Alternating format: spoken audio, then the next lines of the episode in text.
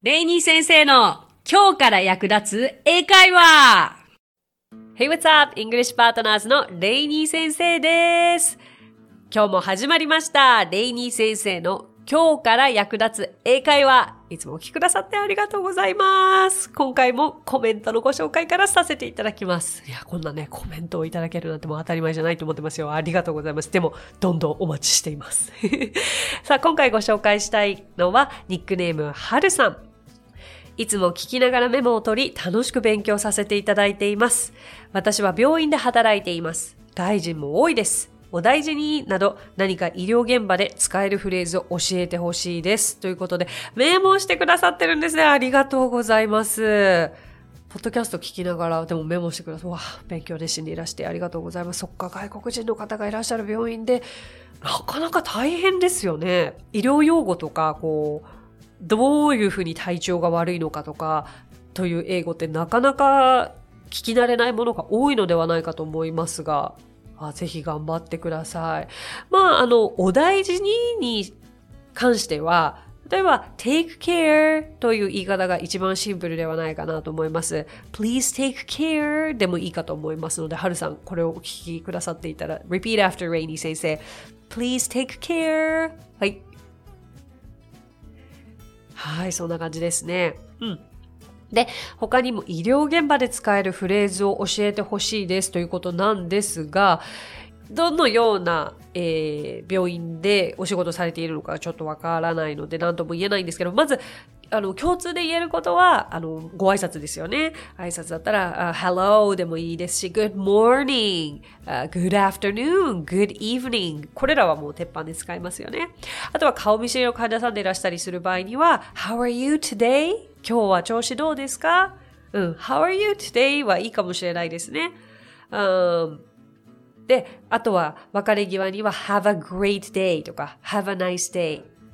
まあ、これらはもちろんその医療現場に限ったものではないですけれども、あの、患者さんに一言でも例えば添えて差し上げると、なんか不安な気持ちも少し和らぐのではないかなと思いました。はい。で、これからお伝えしたいのは、あの、もちろん、もしかすると医療現場でも役立つかもしれません。えーいろいろなよろしくお願いいたしますの言い方というのを皆さんに今日はご紹介していけたらなと思います。まあ、そもそも日本語のよろしくという言葉ってとっても便利ですよね。うん。なんかこの一言でいろんな意味が詰まっていて、場面次第で使い分けもできるし、うん、逆になんかこちらも察することができますよね。そう。じゃあ果たして英語でよろしくっていう単語が直訳でこれっていうのがあるのか？ってよく聞かれます。生徒さんにも。あと普通にあのコメントでもいただいたりとか。うーん。あとお疲れ様って何て言うんですかとか。あるかって聞かれたらないんですよ。うん。時と場合によって言い方を変えるというのが正しいやり方ですね。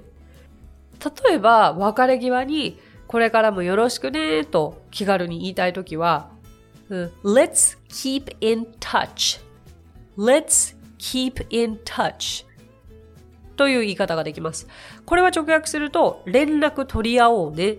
そう、keep in touch で、まあ、またねとか連絡取り合おうねという風なのを聞いたことある方はもう多いかと思うんですが、まあ、連絡取り合おうねイコール、これからもよろしくねという風にもしていくしかない。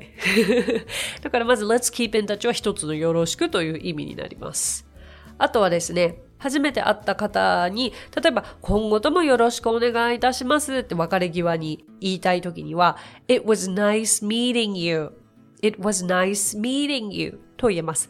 あれ？これって、レイニー先生の一番最初のエピソードの挨拶編で聞いたことあるけど、日本語の訳し方違ったよなと思われたそこのあなたは、私のこの番組をよく聞いてくださっている証拠ですけれども。そう、It was nice meeting you は、直訳というか、まあ、取り方次第ではお会いできて光栄でした。という風になるんですよ。だけれども、取り方次第では、今後ともよろしくお願いいたします。ともなるので、これも一種のよろしくですよね。まあこちらはカジュアルにもビジネスシーンにも両方とも使えます。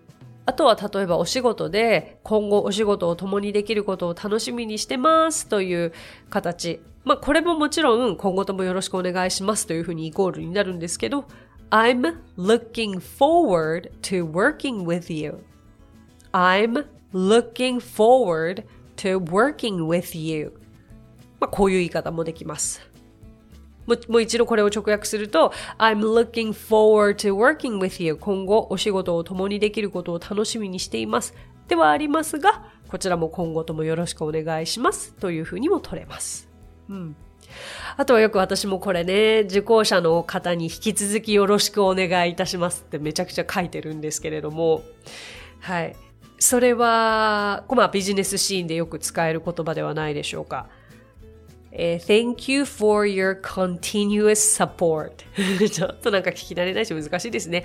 Thank you for your continuous support という言い方もできますし、あともう一つは Please keep in touch Please keep in touch 引き続きよろしくお願いしますは Please keep in touch でいいでしょう。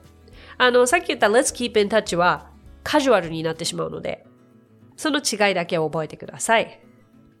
あとは、あ、これやっといてよろしくみたいなよろしくあるじゃないですか。それは、thank you とか、thanks この thank you, thanks も一種のよろしくになります。あ、なるほどなですよね。あと私これ実際に向こうで生活していて、え面白い表現、いや、面白い表現というか面白い言い方だなって思ったのが、よく日本でも、あの、お母様によろしくお伝えくださいとか、ご家族によろしくお伝えくださいっていう言い方があるじゃないですか。これ英語でなんて言うんだろうなと思った時に、友達が、please say hello to your mother とか、please say hi to your mother もう一回言いますよ。please say hello to your mother とか please say hi to your mother えーって思いません？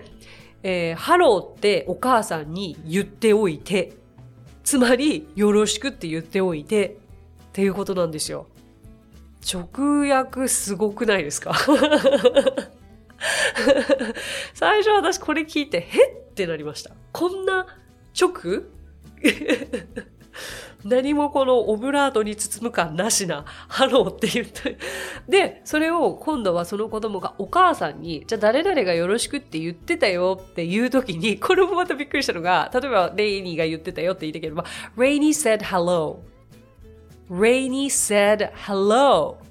レイニーがハローって言ってたよ。つまり、レイニーがよろしくって言ってたよってことなんですよ。こんなことがあるんです、英語には。だから、冒頭にも言ったように、よろしくの直訳は本当になくて、時と場合、場面次第でいろいろ言い方が変わってきます。あとはどうですかねこれメールの語尾で英語で何かメールをしたことの経験がある方、よく外国人の方のメールの最後に、こう、best とか、regard とか、何とかっていうのが目にしたことありますかね一応こちらも説明しておきますと、うんと、今から言うことはすべて、ある意味よろしくお願いしますのカジュアルバージョンだったり、丁寧な言い方だったりっていうメールの末尾につける文言なんですけど、まずカジュアルなもので言うと、best, カンマ。それで最後に rainy とか書くんですよ。で、次にややカジュアルなのが2つあって、best regards と all the best この2つになります。あとは一般的とやや丁寧なのが Thank you, rainy とか、あとは sincerely, 名前。で、最後にかなり丁寧なのが yours truly, yours truly という言い方もあります。で、これらすべてはもちろんね、耳で聞いているだけでは、あの、スペルもなかなか想像できないものもあるかと思いますので、すべてのフレーズだったり単語は概要欄に書いてありますので、そちらを見ながら聞いてくださいね。でよろしくお願いしますとかよろしくに関してはこんなところじゃないかなと思います。もし何か、あの、この場面で言うよろしくってどれに当てはまるのとか思った方はぜひコメントいただければと思うんですけれども。ねこんなに種類あるもんなんですね。どれが皆さんにとって一番お役に立ちそうなよろしくだったでしょうか。あとはお疲れ様ですよね。これはちょっとさらっとになってしまいますが、例えば、そうだな Good job! もお疲れ様の一種だったりしますね。good work とか nice work あいい仕事したじゃんお疲れこの辺はカジュアルかなあとはビジネスシーンで言えるような例えばそのお疲れ様でしたという時には Thank you for your hard work Thank you for your hard work. このような言い方もできますね。うんうん。例えば仕事で先に帰るとき、お疲れちゃん、お疲れ、いや、お疲れちゃんって仕事では言わないですね。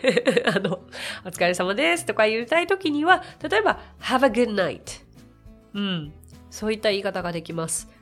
まあ、あとはそうですね、have a good night, see you tomorrow とか、have a good night, have a nice weekend とか週末が近づくといい週末をってことでもありますけど、まあ、お疲れ様、良い週末をこうワンセットとして have a good night, have a great weekend も覚えておくといいでしょう。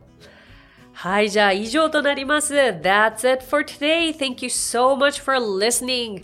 えー、今回のデイニー先生の今日から役立つ英会話、皆さんの役に立ててれば嬉しいです。今回はいろいろな種類のよろしくの言い方をお伝えしました。あとちょこっとお疲れ様も言いましたけれどもね、こちらぜひ役立ててください。そして、はるさん、何かこの中から医療現場で役立てるフレーズがあったかな？あったらいいなえー、ぜひピックアップして早速明日からでも使ってみてくださいね。それでは皆様とはまた来週お耳にかかりましょう。Thank you. See you later. Bye.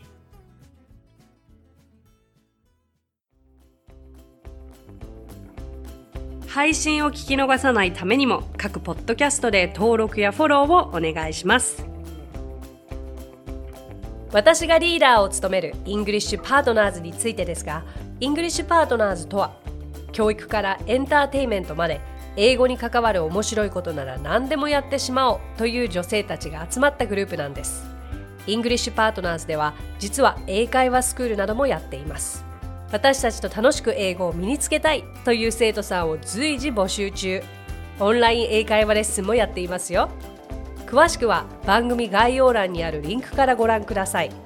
無料体験レッスンもやっていますのでポッドキャストを聞いたよと一言添えてお申し込みくださいね。そしてアプリレイニー先生の動画で簡単英会話が App Store より配信中。声優気分で英会話を学習できる動画学習アプリです。